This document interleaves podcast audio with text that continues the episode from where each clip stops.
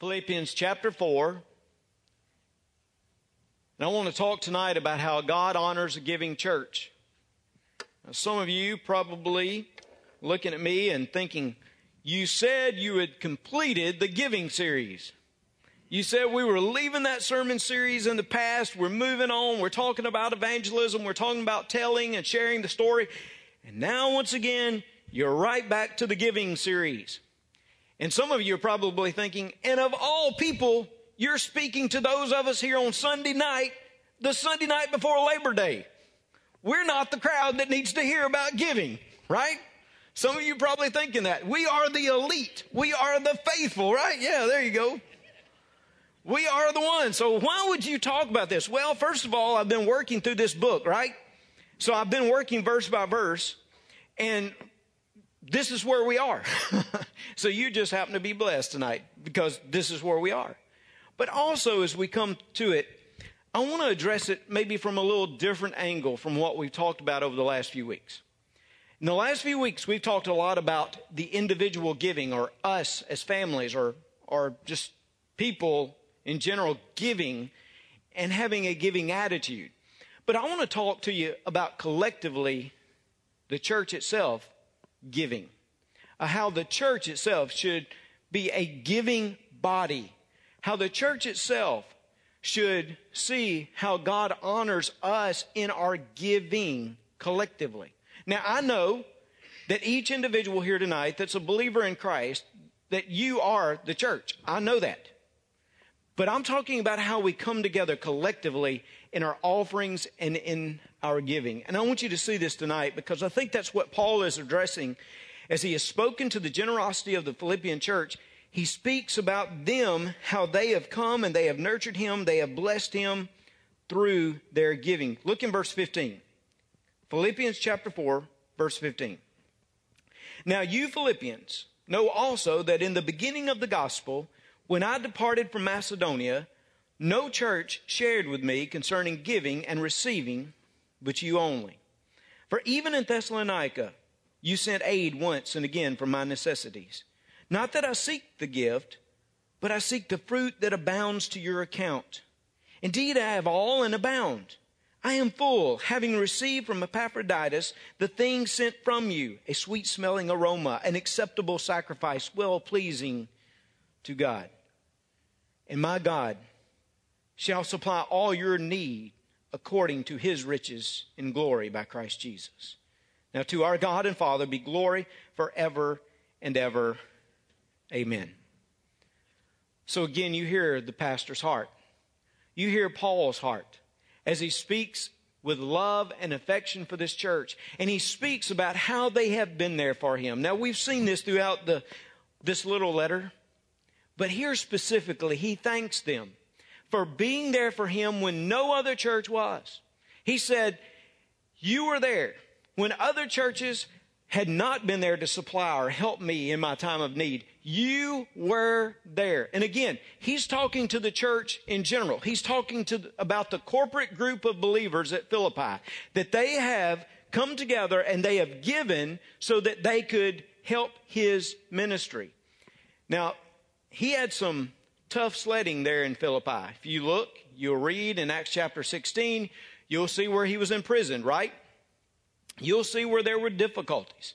And then when he gets to Thessalonica, as he mentions here, when he gets to Thessalonica, it gets even worse. I mean, it is the whole of the world, it seems to be turned upside down, right? That's the language of the book of Acts. Is that there are those who oppose him over and over.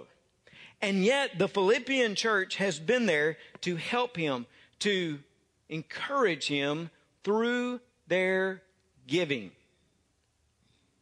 He uses some technical terms here, some technical commercial financial terms. This idea of giving and receiving. It's the idea of accounts, of like taking in the account and paying the account. He says, You've been there, and when I look at the way you have approached this and how you have worked the books, you have always taken care of me.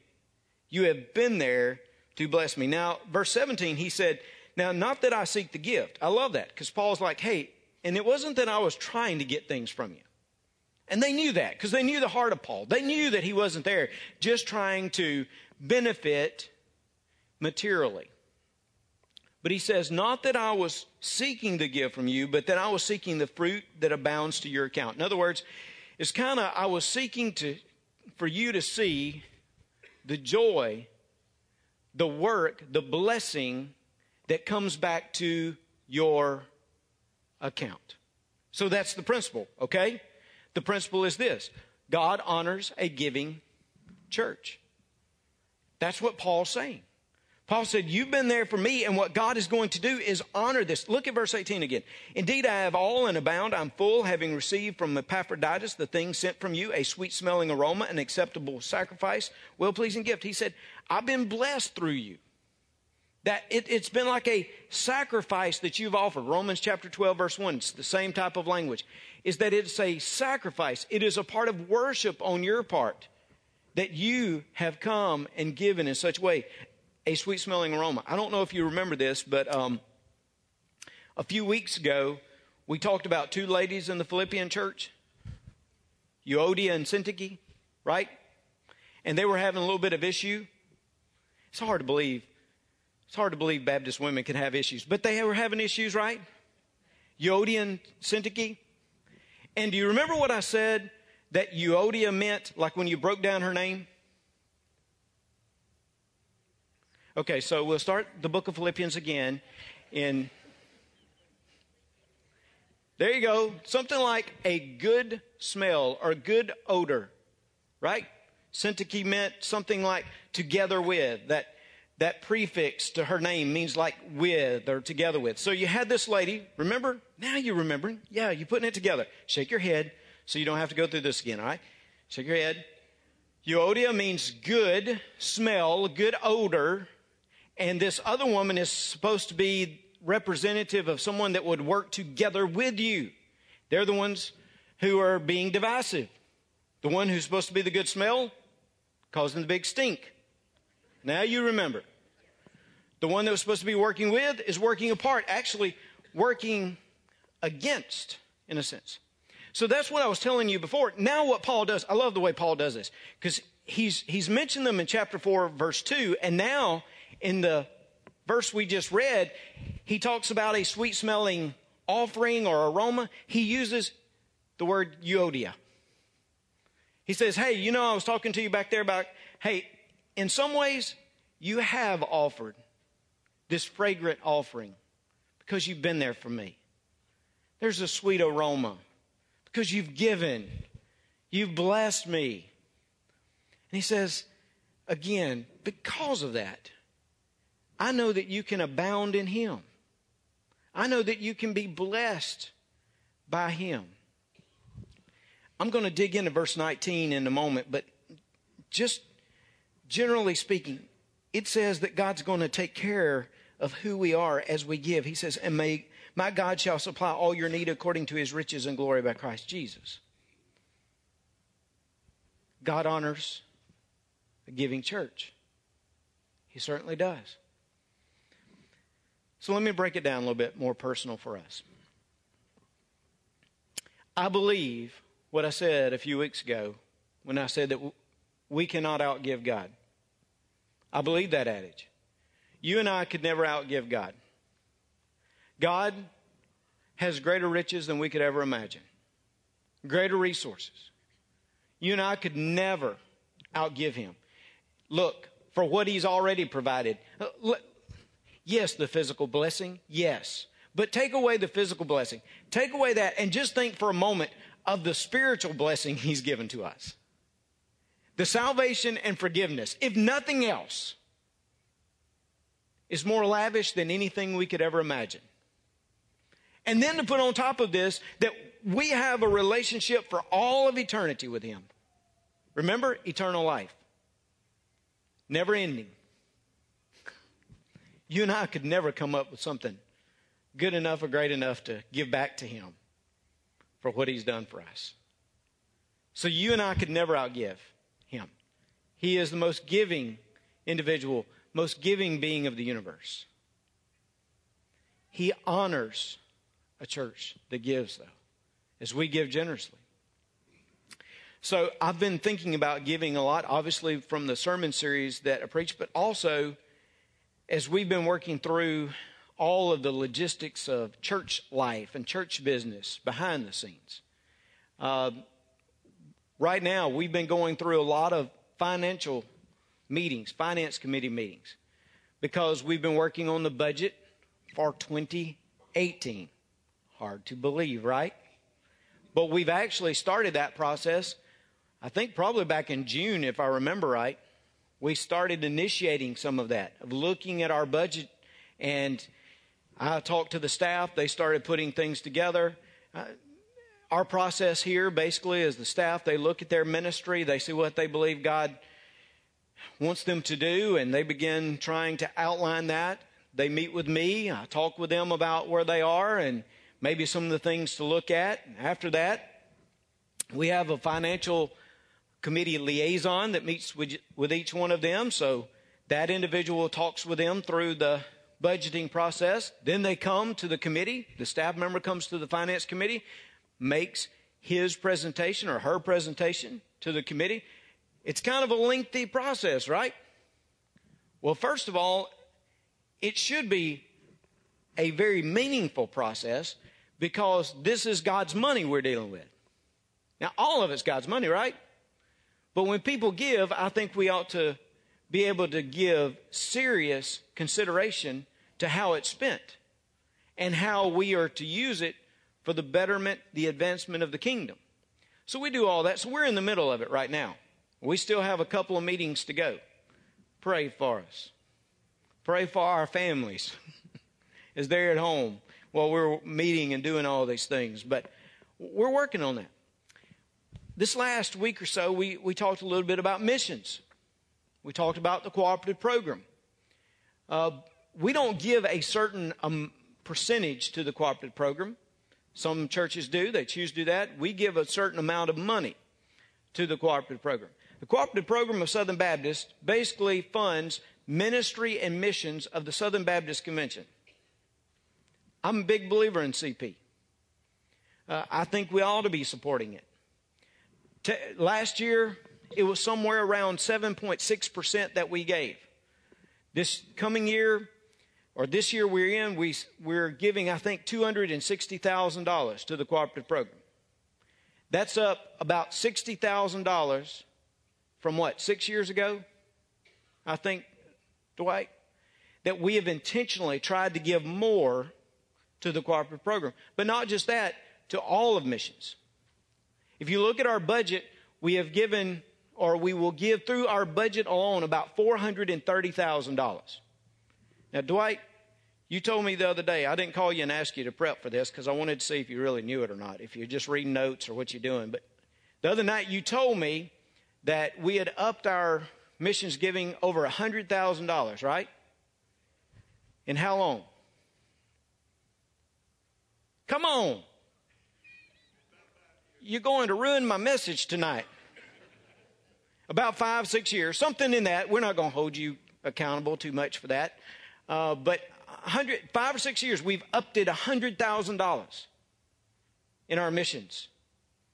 We give $1,000 a month to help the McQuarters in Nicaragua. Some of you know Joseph and Susan. We give to other missions opportunities, whether it's Rolling Hills, whether it's our association or many other worthy subjects and ministries we give to.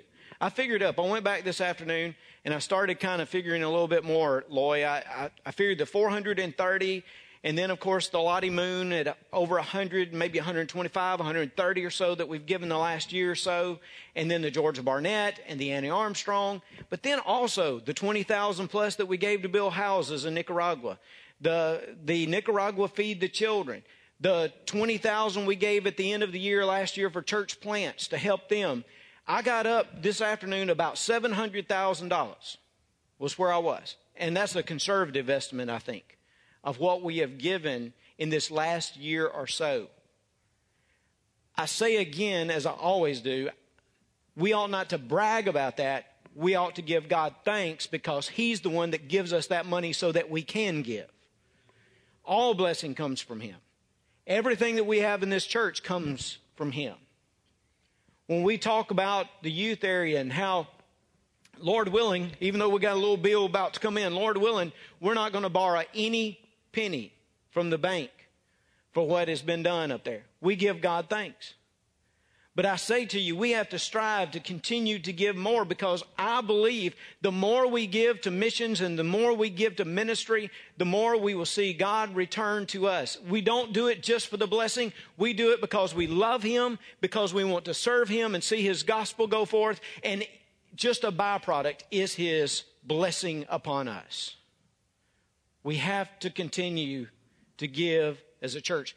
That's what Paul's saying. Paul looks at the Philippians and he says, You're going to abound. You're going to be blessed. You're going to know the riches of, of Christ Jesus. He's going to take care of you because you are a giving church. Temple has often been recognized as a giving church. I say to you that we ought to push the envelope from year to year to give more and to give more and to give more. Now, listen, I think we ought to give more to missions and the community and other things, local missions. We've got several things on tap for those, those projects. I think we ought to give to that, but don't forget that part of our missions and ministry also is found in the programs we are able to offer, the things we're able to give back to this community. I, I think it's okay even to support a preacher or a minister every now and then. Oh, man.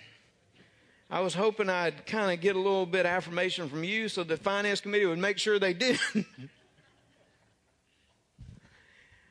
but you know, I, I, am thankful for staff that in many ways are like missionaries here, right where we are. To a college campus, to the schools, to people in this community, to be able to reach people for Christ.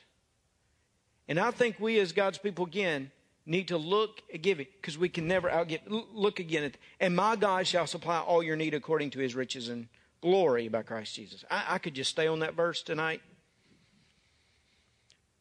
because Paul says God's going to take care of you and he's got more than enough to take care of you. All his riches. Remember, you're his child. Remember, the church is his bride all resources of God is all resources are at our disposal. I, I, love this. I love this image, and I wrote about it some time ago. I grew up in like a agricultural area. That's surprising some of you now, probably. Um, you know, I, I grew up in some country churches, and I love the country churches. I still love being able to go and preach and, and see. Uh, hey, we never outgrow our roots, and uh, we never should be so sophisticated that we uh, forget who we are and where we've come from. And, uh, you know, I love being able to recognize how God will speak in certain ways, unique ways through those churches. When I was growing up, I heard a preacher one time. He, he was talking about uh, the needs of the church. And uh, he got up and he began to pray. And he said something to the effect God, I know that you own the cattle of a thousand hills. That's what the scripture says. I believe you own the cattle of a thousand hills. God, I pray you would take them down to the auction barn, if you would, and sell a few of those. And just provide for us right now what exactly we need. I never forget that preacher praying. I was like, oh, that was an image. It stuck with me. But hey, what, what a way to think about it. God does own all things. He has all blessings, all resources. And all we have to do as we give, as we see our needs, is know that we can depend upon Him.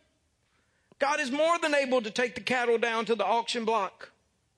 God's more than able to do whatever is necessary to take care of His people. There have been times where my faith has failed some, even in the church's life.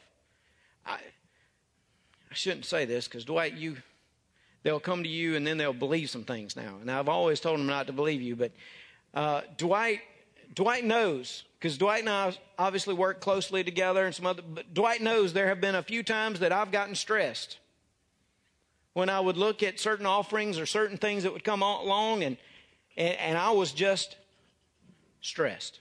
I want you to hear me that my faith failed because I'm a flawed human just like you are.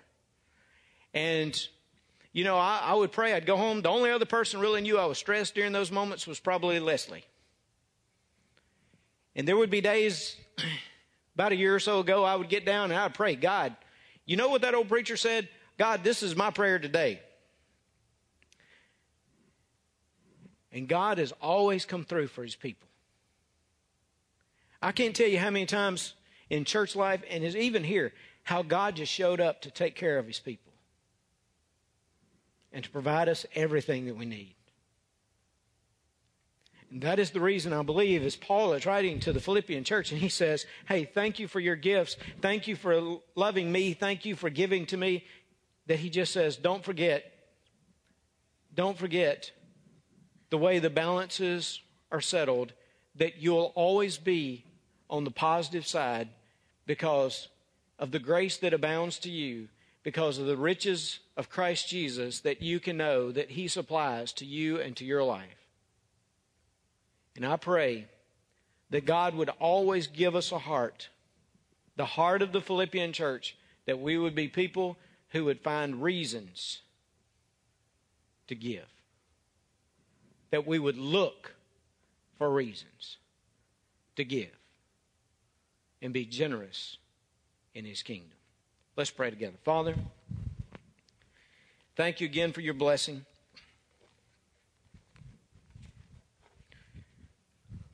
Father, thank you for taking care of us even when we grew weary.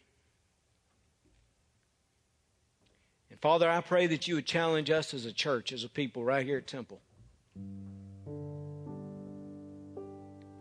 Father, that as we give joyfully and cheerfully, as we look at the opportunity that we have, that we can give, that you would help us as a people, whether it's through our budget process, whether it's through our special offerings, whatever it is, Lord, that you would help us to give to others around us in this community, in our state, in our nation, the world itself that you would help us to be faithful to the task.